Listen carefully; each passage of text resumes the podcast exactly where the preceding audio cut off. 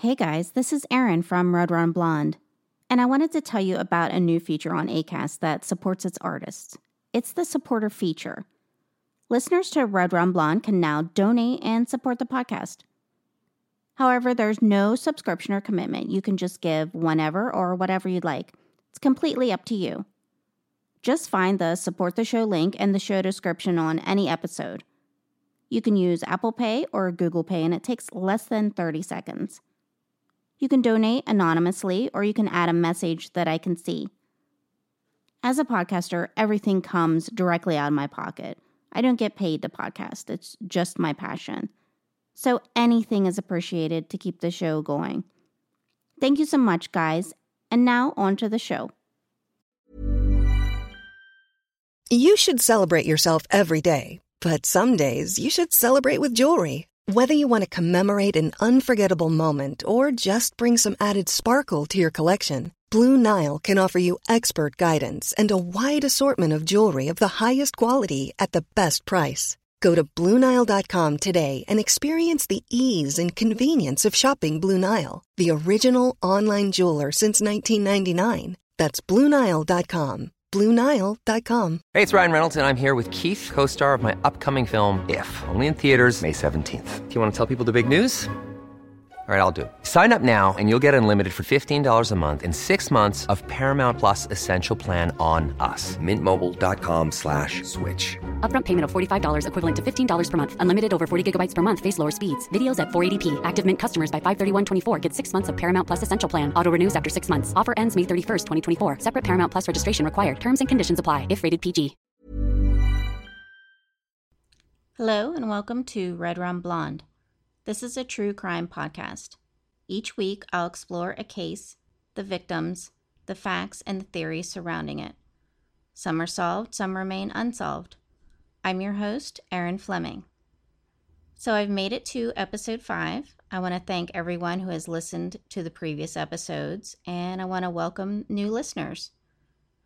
This week, I'm going to talk about Rodney Alcala, also known as the dating game killer for his rather strange appearance on the dating game. Let's go back to the year 1978. This is well before the age of Tinder and The Bachelor TV show. The dating game was a game show. Three contestants would be questioned as they sat behind a panel and viewed the audience but unseen by the questioner. The questions were loaded with sexual innuendos and the show is quite cringeworthy to watch in today's politically correct atmosphere. In 1978, one of those contestants was Rodney Alcala. He appeared as a normal 70s guy, huge lapels on his jacket, big hair. He was handsome. His looks were disarming. I'm sure reviewers rooted for him to win. But little did anyone know he was a vicious rapist and murderer. Imagine you're watching The Bachelorette and that guy she's flirting with has bludgeoned someone. Rodney Alcala caught victims off guard by posing as a fashion photographer and asking to take their picture. Who doesn't appreciate that kind of attention? It had to have been flattering and exciting. One officer was quoted as saying he had the gift of gab that worked with the girls. I think the average guy, and I consider myself an average guy, you see an attractive girl in a bar and you probably won't talk to her because you think she'll shut you down. Well, he wasn't afraid to talk to anyone. He could talk them into posing for his photographs, and it worked over and over. This is how he lured hundreds of women into vulnerable positions, killing an unknown tally. So he was born Rodrigo Jacques Alcala Buquor on August 23, 1943, in San Antonio, Texas. His father abandoned the family, and his mother moved Rodney and his siblings to Los Angeles when he was 11.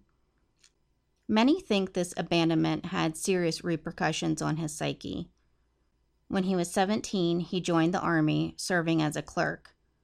In 1964, he had a nervous breakdown going AWOL, hitchhiking from Fort Bragg to his mother's home. At that time, he was diagnosed by a military psychiatrist to have antisocial personality disorder and was discharged on medical grounds. Later in life, various experts diagnosed him with narcissistic personality disorder, borderline personality disorder, malignant narcissistic personality disorder with sexual sadism. As we go on in the story, you'll see what a narcissist he truly is. After the Army, he graduated from the UCLA School of Fine Arts. In 1968, he would commit his first atrocious crime. Eight year old Tali Shapiro walked to school every day. Her family's home had burned to the ground, and they were staying at the Chateau Marmont. She hated taking the bus, so she walked. One day, a car pulled up beside her. Tali told the man she didn't talk to strangers. He allayed her fears by telling her he was a family friend. In fact, he had a pretty picture he wanted to show her. So she got into the car. Luckily, a passing motorist saw the exchange and felt uneasy about it.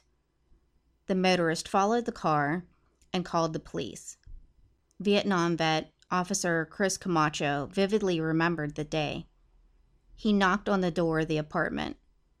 Rodney appeared at the window saying he was just getting out of the shower and he needed a minute to get dressed. Officer Camacho wasn't buying his story and kicked in the door. He was confronted with a gruesome sight. The body of little Tali was on the floor, covered in blood, her little neck under a 10 pound steel bar. She had been raped and beaten. The scene was burned into the officer's mind, worse than the horrors he had witnessed in Vietnam. While the officers devoted their attention to Tali, Rodney escaped out a back door. To their surprise, she wasn't dead, but clinging to life. She survived the attack. Rodney fled to New York, and enrolled in a film school under the alias John Berger. He studied under director Roman Polanski, who taught him how to use the camera. Polanski would lose his wife tragically a year later to the Manson murders.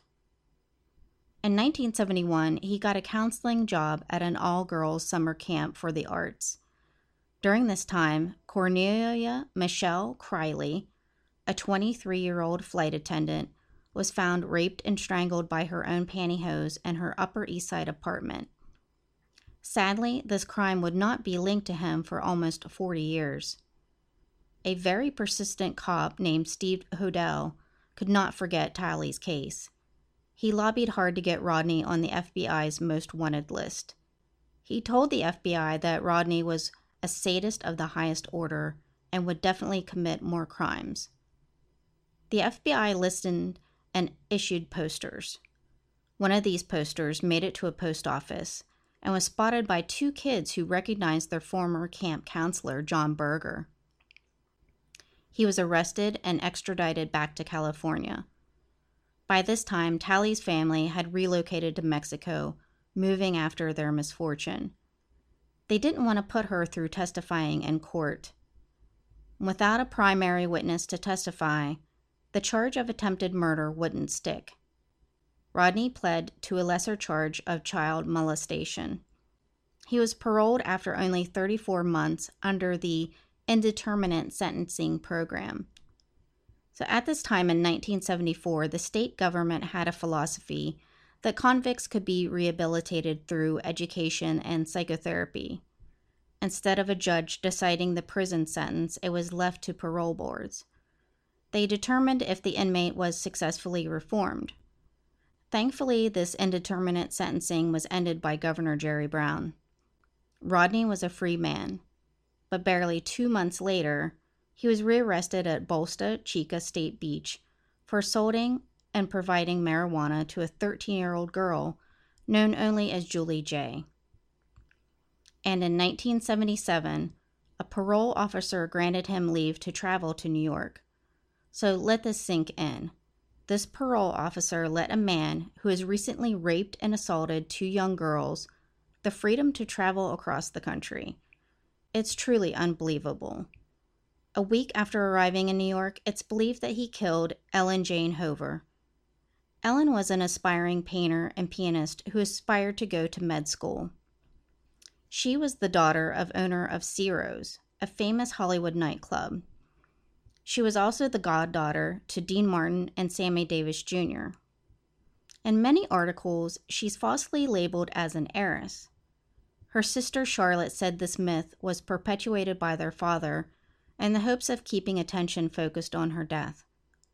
Ellen had been asked to lunch by Rodney but refused. However, he was charming and persistent, and she relented. Her remains were found in a shallow grave close to where he once brought another girl for a photo session. Probably thinking the heat was off him, he returned to California, getting work as a typesetter at the Los Angeles Times. He also kept busy convincing hundreds of young men and women that he was a professional fashion photographer and used them for his portfolio. He shared these photos with his coworkers despite many of them being sexually explicit. The heat was not off of him because he was questioned by the Hillside Strangler Task Force because of his sexual offender status. The Hillside Stranglers turned out to be Kenneth Bianchi and Angelo Buono. During a four month period, they terrorized the community in the hills of Los Angeles. Their victims ranged from 12 to 28 and were raped, tortured, and killed. Rodney was cleared of any suspicion to his time in jail for marijuana possession at the time. And it was also around this time that he made his now infamous appearance on the dating game. Host Jim Lange introduced him as a successful photographer who got his start when his father found him in the darkroom at the age of 13, fully developed between takes, you might find him skydiving or motorcycling. Like I said before, the show is full of sexual innu- innuendos done in a wink wink fashion. Bachelor number two was actor Jed Mills. For him, it was just a day of work. He was paid $400 for the day's gig. He remembered hanging out with Rodney in the green room. He described him as good looking but creepy, and a very strange guy with bizarre opinions.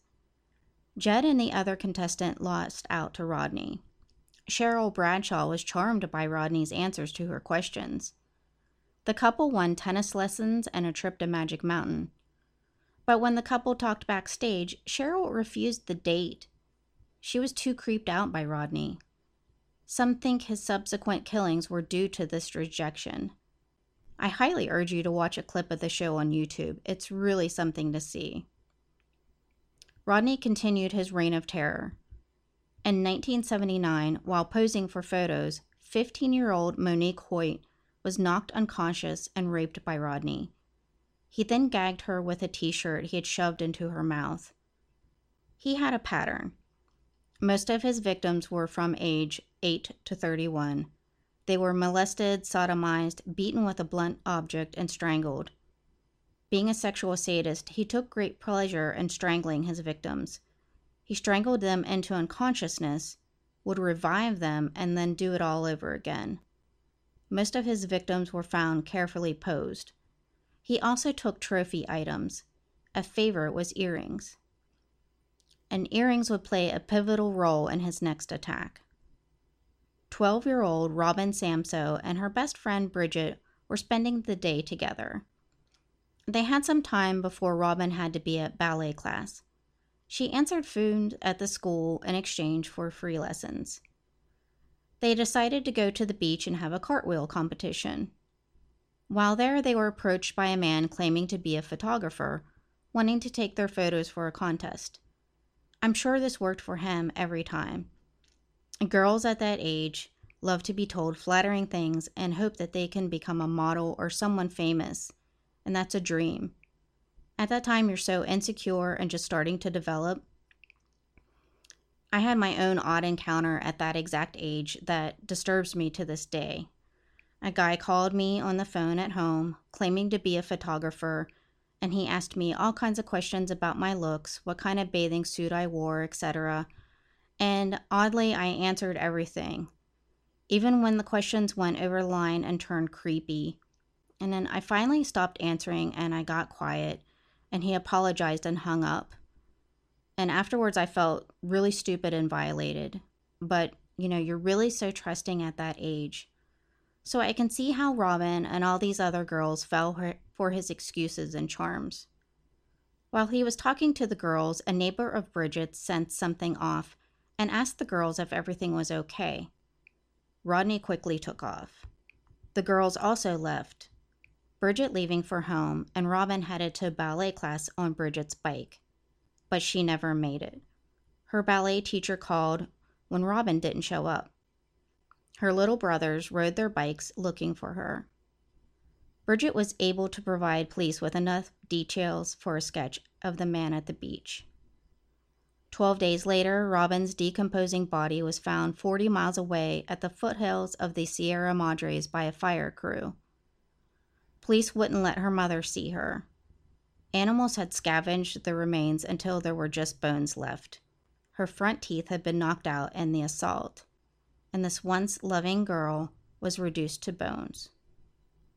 Police circulated the sketch, and Rodney's parole officer recognized him and informed police. Rodney had altered his appearance after the sketch appeared. His once curly hair had been cut and straightened. His girlfriend at the time, Beth Callagher, remembers him removing the carpet in his car due to a gasoline smell. And this girlfriend is a real piece of work. I watched her on a 48 hour special. She smiles as she recalls Rodney as sweet and loving. They bonded over their love of photography. She proclaims she had no idea what he had done and would never have suspected him of it. And that's fine, but don't tell the camera with a smile on your face like you're still in love with him. Rodney was arrested on July 24, 1979 he denied ever being at the beach taking pictures. However, when a picture was published in the paper of a young girl on roller skates from his camera roll, he was busted. She and her other friends told a very similar story of being approached by Rodney with the promises of being entered in a photo contest. The girl said when he saw them, he zeroed in on them like a shark. Plus, it was the exact same day Robin went missing a few miles away. He didn't let Robin get away the second time he saw her on her bike. He was hunting for prey. Police searched Rodney's mother's home in Monterey Park where he was living with her. There they found a receipt for a storage locker in Seattle. While in custody, his sister visited him, and unbeknownst to them, their interaction was taped. Rodney told her of the storage locker and asked her to get rid of what was inside. Authorities found out that he had rented the locker a mere nine days after Robin went missing. In the locker, they found a cache of photographs, as well as a silk bag containing ear. One size fits all seems like a good idea for clothes until you try them on. Same goes for healthcare. That's why United Healthcare offers flexible, budget friendly coverage for medical, vision, dental, and more. Learn more at uh1.com. If you thought the only way to get a more defined jawline with natural looking results was through surgery, think again. Juvederm Volux XC is a non surgical injectable gel filler that improves moderate to severe loss of jawline definition and can help you achieve natural looking results with little downtime. Even better, this improved definition lasts up to one year with optimal treatment. No maintenance required. Improve jawline definition for a smooth, sculpted look with Juvederm Volux XC. For important safety information and to find a licensed specialist, visit juvederm.com. That's J U V E D E R M.com. Not for people with severe allergic reactions, allergies to lidocaine, or the proteins used in Juvederm. Common side effects include injection site redness, swelling, pain, tenderness, firmness, lumps, bumps, bruising, discoloration, or itching. There's a risk of unintentional injection into a blood vessel, which can cause vision abnormalities, blindness, stroke, temporary scabs, or scarring. Talk to a licensed specialist specialist to find out if it's right for you. Rings. One pair matched the gold studs Robin had borrowed from her mother. During his trial in 1980, Rodney would try to say those earrings were his. He claimed to be wearing them on his dating appearance game show. It wasn't socially acceptable for men to wear earrings that much in the late 70s. Contestant number two, Judd Mills, testified that he would have remembered Rodney wearing earrings. He and 50 other people testified at the trial. Rodney was tried, convicted, and sentenced to death. But that verdict was quickly overturned in a 5 to 1 ruling by the California Supreme Court because jurors had been improperly informed of his previous sex crimes. In 1986, a second trial, almost identical to the first, was held, and he was again sentenced to death. But a Ninth Circuit Court of Appeals panel nullified the second conviction, in part because a witness was not allowed to support Rodney's contention that the park ranger who found Robin's body had been hypnotized by police investigators. Luck seemed to be in his favor. That was until Deputy District Attorney Matt Murphy came along. He was about the same age as Robin would have been had she lived. In 2003, he learned that cold case squads had matched Rodney's DNA to semen left at the rape and murder scenes of two women in Los Angeles. In 2004, he and prosecutor Gina Satriano worked to indict Rodney for the murders of four women after additional evidence and DNA was discovered. These four women were killed between November of 77 and June of 78. Jill Barcomb, 18, had only been in Los Angeles a couple of weeks. The fifth child of 10 brothers and sisters had left her home in New York for LA. Her body was found rolled up like a ball on a remote ravine near Mulholland Drive. When she was found in 1977, it was initially thought she was a victim of the hillside stranglers. She had been raped, sodomized, bludgeoned, and strangled with a pair of jeans and a belt. Her body was posed on her knees with her face in the dirt. Georgia Wixted, 27, was the middle child of three children raised by a widowed mother. The Malibu nurse was found bludgeoned in her apartment. She had been beaten with a hammer and strangled with her stockings. Charlotte Lamb, 31, was the fourth of eight kids raised on a farm in Ohio. She was found in the laundry room El Segundo apartment in 1978. Like the others, she had been sexually assaulted, strangled, but this time with shoelaces. Her family didn't even learn of her death until weeks later. Jill Parenteau, 21, had just moved out on her own. The shy and reserved girl was murdered six days before Robin Samsoe disappeared. Jill was killed in her apartment, strangled on the floor. Rodney left blood at the scene, cutting himself on a window he crawled through. All the bodies were found posed, and a pair of earrings found in the storage locker in Seattle matched Charlotte's DNA. During his incarceration between the second and third trials, Rodney wrote and self published a book called You, the Jury.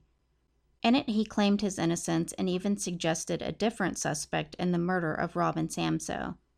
He also filed two lawsuits one for a slip and fall incident, and the other because the prison wouldn't provide him with a low fat diet. Third trial began almost 21 years after Robin's murder in 2003. Prosecutors entered a motion to join the charges in Robin Samsoe's case with the newly discovered four victims. His attorneys contested it. In 2006, the California Supreme Court ruled in favor of the prosecution. In February 2010, he stood trial for all five joined charges. This time he acted as his own attorney. It wasn't a surprise. With a reported IQ of 135, he seemed capable. He played roles as both witness and interrogator. He addressed himself, bizarrely, as Mr. Alcala, speaking in a deeper voice. In the bizarre five-hour Q&A session, he told jurors in a rambling monotone that he was at Knott's Berry Farm looking for a job when Robin was kidnapped. He wouldn't talk about the other four new cases, saying he didn't remember them. And one surprise witness at the trial was Tali Shapiro, his first victim. Now the mother of a teenage son and working as a personal chef, Tali courageously recounted that awful day. In a surprise turn, Rodney apologized to her. She simply turned away. The defense only had one witness, psychiatrist Richard Rappaport, who testified that Rodney's borderline personality disorder could explain why he had no memory of committing the four murders. Prosecution said he was a sexual predator and knew exactly what he was doing. it only took the jury an afternoon to sentence him to death for the third time. In January 2011, a Manhattan grand jury indicted Rodney for the murders of Cornelia Crilley, the flight attendant, and Ellen Hoover, the goddaughter of Dean Martin and Sammy Davis Jr. In June 2012, he was extradited to New York. He pled guilty, citing the desire to return to California to appeal his death penalty conviction. In January 2013, Justice Bonnie G. Wittner sentenced him to an additional 25 years to life. The normally stoic judge broke into tears, saying, This is the kind of case is something I've never experienced, and I hope to never again. In March of 2011, police were confident that he had been involved in the case of Pamela Jean Lambson, the 19 year old computer assistant had gone to Fisherman's Wharf to meet a photographer. She met Rodney at an Oakland A's baseball game where he gave her his business card. Her battered and naked body had been found near a hiking trail just a few miles from San Quentin in 1977. The genetic materials on swabs were too disintegrated to use, but police say they had enough sufficient evidence to say he did the crime. His extensive photo album would also come back to haunt him. The Huntington Beach and New York City police departments worked in conjunction to release 120 of the photographs and sought the public's help in identifying the people in them. 900 of those photos could not be made public because they were too explicit. In the first few weeks, 21 women came forward to identify themselves. At least six families said they recognized loved ones. One of those families was that of Christine Ruth Thornton, 28, who disappeared in 1977. Her family recognized her photo smiling, wearing jeans and a yellow top, sitting atop a Kawasaki 500 in the desert. She was six months pregnant when she met Rodney. He met her during a road trip. Her body was found in Sweetwater County, Wyoming in 1982, but wasn't identified until 2015 when her DNA matched in the missing persons database system. Rodney admitted to taking the photo, but he denied killing her. He was reportedly too ill to be extradited to Wyoming to face charges. He's currently in a California state prison. What's left behind in his wake isn't just the victims, but their families. Jill Parenteau's sister, Deidre said, I'll never forget what it was like to see my mother, who always held her emotions in control, sob uncontrollably over losing her youngest daughter. Georgia Wixted's sister Anne said no one should have to suffer that way. Robin Samsoe's mother had actually purchased a gun and taken it to court intending to shoot Rodney directly between the eyes. At the last minute, she thought of her daughter and could even smell her shampoo and didn't pull the trigger. Robert Samsoe read a letter from the brother of Charlotte Lamb, who was unable to return for the sentencing. The giant hole created when Shug, her nickname, was taken from us will never be filled, but we do have memories of a sister who graced our lives with decency and beauty for a while. These are just the families who know he took away their loved ones. Many people in this photograph still have not been identified. He could and most likely killed countless more. You can still see the pictures online, and they are haunting. Beautiful young people posing for what they think is their chance at stardom. You can only wonder how many suffered and perished at the hands of this deranged narcissistic murderer. My heart goes out to all those families. Hopefully, more will be identified as safe, lucky enough not to be chosen as a victim to him. It had to have been easy to be swayed by his charm and smile. So, this was the fifth episode. Thanks for tuning in. Find me on Facebook at Red Rum Blonde and Twitter at, at Blonde Red Rum. If you like the podcast, please subscribe and rate it. I appreciate the feedback. Thank you for listening.